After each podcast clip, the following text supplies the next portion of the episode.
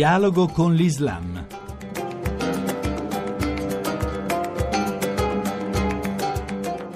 Bentornati all'ascolto di Dialogo con l'Islam da Riccardo Cristiano. Oggi parliamo di un libro Fedi in dialogo perché il mondo ne ha bisogno. Il punto di vista di un laico. È un libro pubblicato dalla EMI e scritto da Giancarlo Bosetti, direttore di Reset. Bosetti, ecco, per quale motivo lei è convinto che un laico debba ritenere essenziale il dialogo tra le religioni? Dialogo tra le religioni è molto importante, è un fattore che eh, entra in gioco eh, in una situazione martoriata dalle guerre e dal sangue. E io sono sempre eh, attratto dalla prospettiva del pluralismo, del pluralismo culturale perché sulle linee delle differenze culturali passano molti contrasti e conflitti e quello tra le religioni è un aspetto eh, del dialogo interculturale molto importante. Ecco, in questo libro sul dialogo interreligioso in modo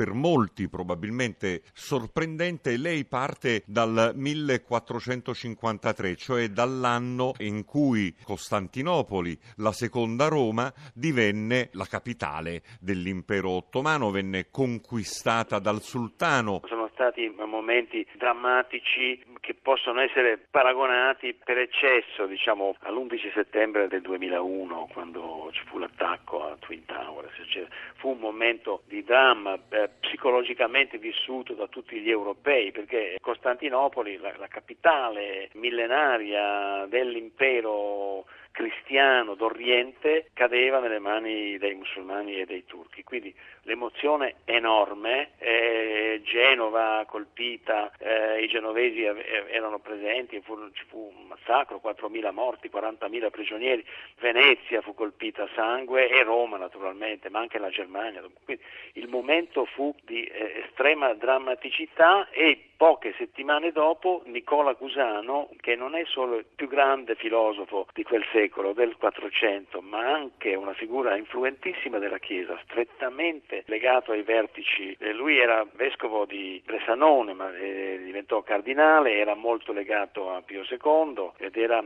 legato a un'elite della Chiesa che in quel momento è sensibile al discorso che Cusano mette nel De Pace Fidei, dialogo in forma di sogno tra le religioni che ha eh, nella forma più radicale, perché prospetta l'idea che le religioni siano manifestazioni diversificate nei riti, ma l'ipotesi che viene affacciata, sia pure in forma di sogno, è che ci sia una religione, una religio in varietate ritum, una sola religione nella varietà dei riti, per cui lui, uomo eh, intellettuale, teologo che aveva già lavorato alla riunificazione della Chiesa d'Oriente, tema molto attuale oggi, l'ipotesi che si affaccia in questo dialogo è che Dio abbia mandato in tempi diversi profeti diversi che hanno parlato linguaggi diversi, prefigurando così la diversità delle religioni come qualcosa di accedentale legato alla condizione umana. Questa radicalità eh, al limite dell'eresia, perché attribuisce verità a tutte le religioni, presentandole quasi come complementari, questa linea di discorso che era, era anche fatta propria anche dal, dal, pontefice di allora, da un altro grande teologo Giovanni di, di, Segovia, stava ai vertici della Chiesa, non era una cosa marginale. E attraversa poi la storia della Chiesa, arriva so, al cardinale eh, Julien Ries che è una eh, una delle menti teologiche che hanno influenzato il Vaticano II. Guarda caso è belga anche Jacques Dupuy, uno dei protagonisti contemporanei, morto eh, pochi anni fa, oltre ultra ottantenne, uno dei protagonisti della, della teologia pluralistica, di una teologia cristiana pluralistica, una teologia cioè che faccia apposto al contenuto parziale, più o meno parziale, di verità delle altre religioni.